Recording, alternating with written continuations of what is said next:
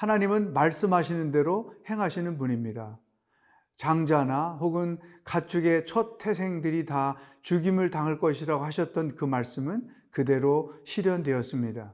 이때 바로왕은 어떻게 반응을 했을까요? 오늘 그의 반응을 통해서 우리에게 주시는 하나님의 음성을 들어보고자 합니다. 오늘은 출애굽기 12장 29절로 36절을 묵상하겠습니다. 출애굽기 12장 29절에서 36절 말씀입니다. 밤중에 여호와께서 애굽 땅에서 모든 처음 난 것, 곧 왕위에 앉은 바로의 장자로부터 옥에 갇힌 사람의 장자까지와 가축의 처음 난 것을 다 치심해 그 밤에 바로와 그 모든 신하와 모든 애굽 사람이 일어나고 애굽에 큰 부르짖음이 있었으니 이는 그 나라에 죽임을 당하지 아니한 집이 하나도 없었음이었더라. 밤에 바로가 모세와 아론을 불러서 이르되 너희와 이스라엘 자손은 일어나 내 백성 가운데에서 떠나 너희의 말대로 가서 여호와를 섬기며 너희가 말한 대로 너희 양과 너희 소도 몰아가고 나를 위하여 축복하라 하며. 애굽 사람들은 말하기를 우리가 다 죽은 자가 되도다 하고 그 백성을 재촉하여 그 땅에서 속히 내보내려 하므로. 그 백성이 발교되지 못한 반죽 담은 그릇을 옷에 싸서 어깨에 매니라. 이스라엘 자손이 모세의 말대로 하여 애굽 사람에게 은금 패물과 의복을 구함에 여호와께서 애굽 사람들에게 이스라엘 백성에게 은혜를 입히게 하사 그들이 구하는 대로 주게 하심으로 그들이 애굽 사람의 물품을 취하였더라. 열 번째 재앙은 정말 무서운 재앙이었습니다. 바로의 장자부터 심지어 감옥에 갇혀 있는 사람의 장자까지 죽임을 당했고 또한 모든 가축의 첫 태생들이 죽임을 당했던 것이죠. 불신앙의 결과는 항상 심판을 초래합니다. 동시에 불순종의 결과는 하나님의 징계를 초래한다는 사실을 알아야 되겠죠. 바로가 이러한 죽임을 당하는 엄청난 재앙 상황 가운데서 어떻게 반응을 했을까요? 바로가 처음에는 완강하게 부인을 했었고, 두 번째는 남자들만 가라. 그렇게 말했었고, 세 번째는 가축은 다 빼놓고 사람들만 가라. 이런 제안을 했었죠. 이제 열 번째 재앙을 통해서는 사람뿐 아니라 너희 가축 소유를 가지고 다 떠나라. 이런 고백을 했던 것이죠. 때늦은 순종을 한 것입니다. 하나님은 그에게 아홉 번의 기회를 주셨습니다. 그러나 그는 그것들에 대하여 순종하지 않다가 결국 너무나 무서운 재앙을 직면하고 나서 하나님이 원하시는 대로 순종했던 것입니다. 여러분, 이처럼 이 때늦은 순종은 우리들에게 많은 손해를 가져다 줍니다. 하나님은 순종하지 않는 우리들에게 징계를 하시죠. 그 징계를 통해서 우리가 불순종을 깨닫고 순종하는 사람이 되기를 원하시기도 하고 또한 우리가 하나님께로 돌아오기를 원하기도 하고 또는 하나님의 사랑을 회복할 수 있는 기회를 갖기 위해서 징계하실 때가 참 많습니다. 여러분 혹시 그러한 징계를 통해서 하나님의 사랑을 회복한 경험이 있습니까? 바로는 왜 아홉 번씩이나 하나님의 요구를 거부하고 불순종했을까요? 바로가 불순종했던 그 이유는 한 가지였습니다. 그것은 바로 욕심이었던 것입니다. 애굽의 노예로 삼고 있는 이스라엘 백성들에 대한 욕심, 그들의 노동력에 대한 욕심, 그들을 통해서 누리는 권세에 대한 욕심, 그리고 그들이 소유하고 있는 물질에 대한 욕심 때문에 바로는 이스라엘 백성들을 내보내는 것을 계속 거절했던 것이죠. 결국 욕심이 바로를 망하게 한 것입니다. 생각해 보세요. 애굽의 사람들이 장자를 잃었다고 이거 얼마나 끔찍한 일입니까? 때늦은 순종이 가져다 준 결과는 언제나 이렇게 끔찍한 슬픔이고 욕심에 이끌린 결과는 결국 죽음이라는 사실을 여기서 우리가 알 수 있는 것이죠.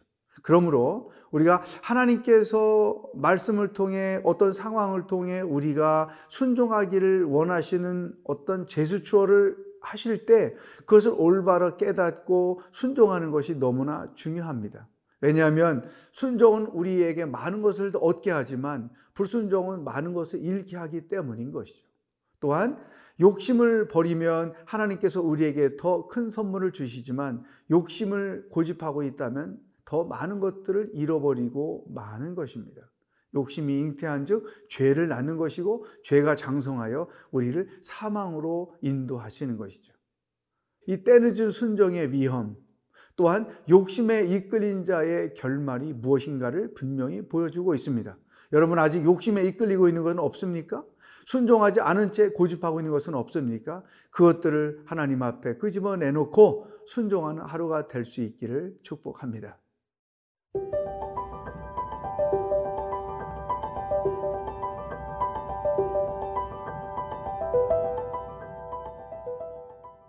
애굽 사람들에게 심판은 이스라엘 백성들에게는 축복이 된 것이죠.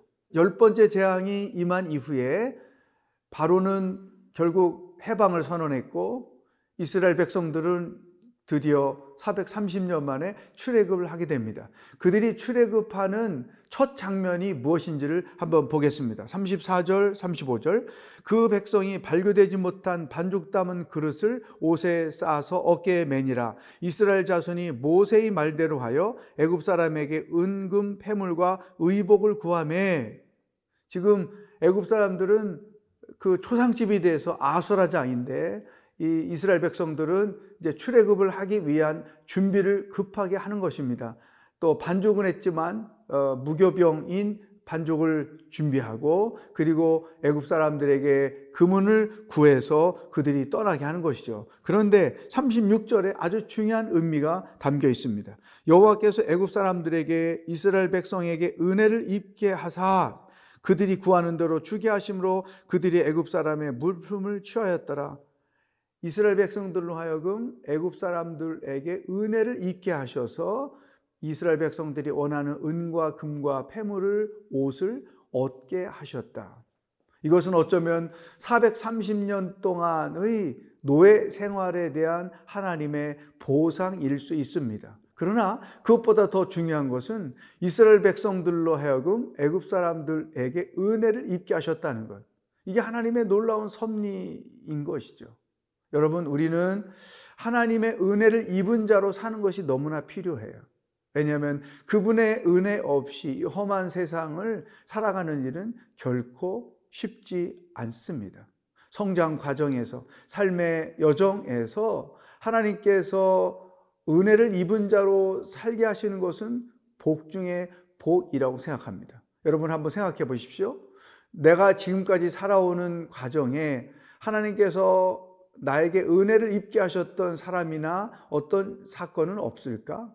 또 하나님께서 나로 하여금 누구에게인가 은혜를 베푸는 자로 살게 하신 것은 없을까? 한번 생각해 보십시오. 이 은혜는 우리 크리스천의 삶에 아주 중요한 요소입니다.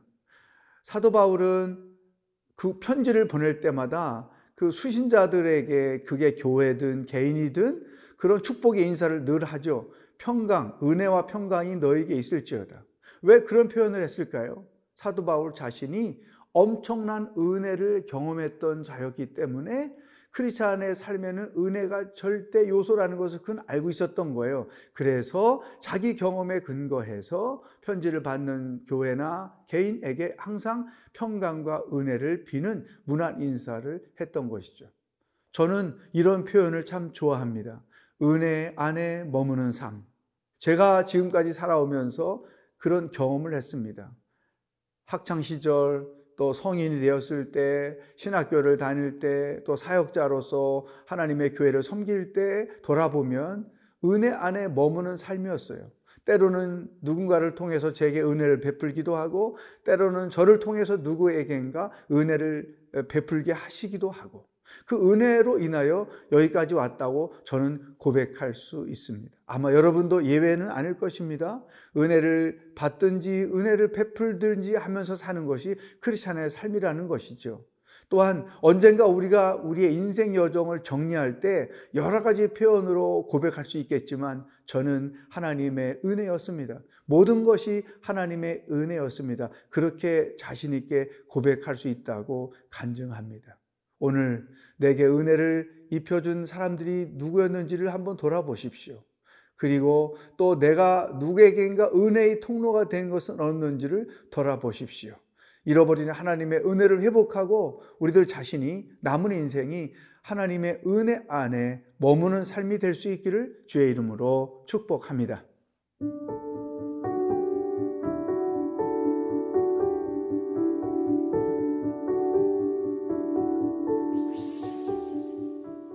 하나님 욕심에 이끌려 많은 것을 손해보며 살지 않게 하시고 순종함으로 하나님의 은혜를 더 많이 경험하며 사는 인생이 되게 하여 주시옵소서 예수님의 이름으로 기도하옵나이다. 아멘.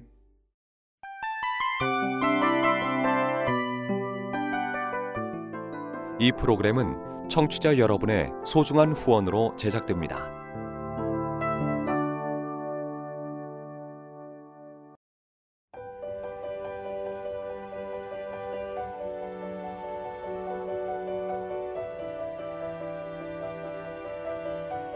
세상에는 수많은 교회들이 있지만 더 깊이 있는 말씀 강해를 찾기 위해 크기로만 교회를 선정하지 않습니다. 보다 좋은 영적 콘텐츠를 더 많이 나누기 위해 방송비를 받지 않습니다. 1년 365일 복음만 전하고 싶어서 우리는 광고를 하지 않습니다. 온누리의 복음을 땅끝까지 CGN TV와 함께 땅끝 성교사가 되주세요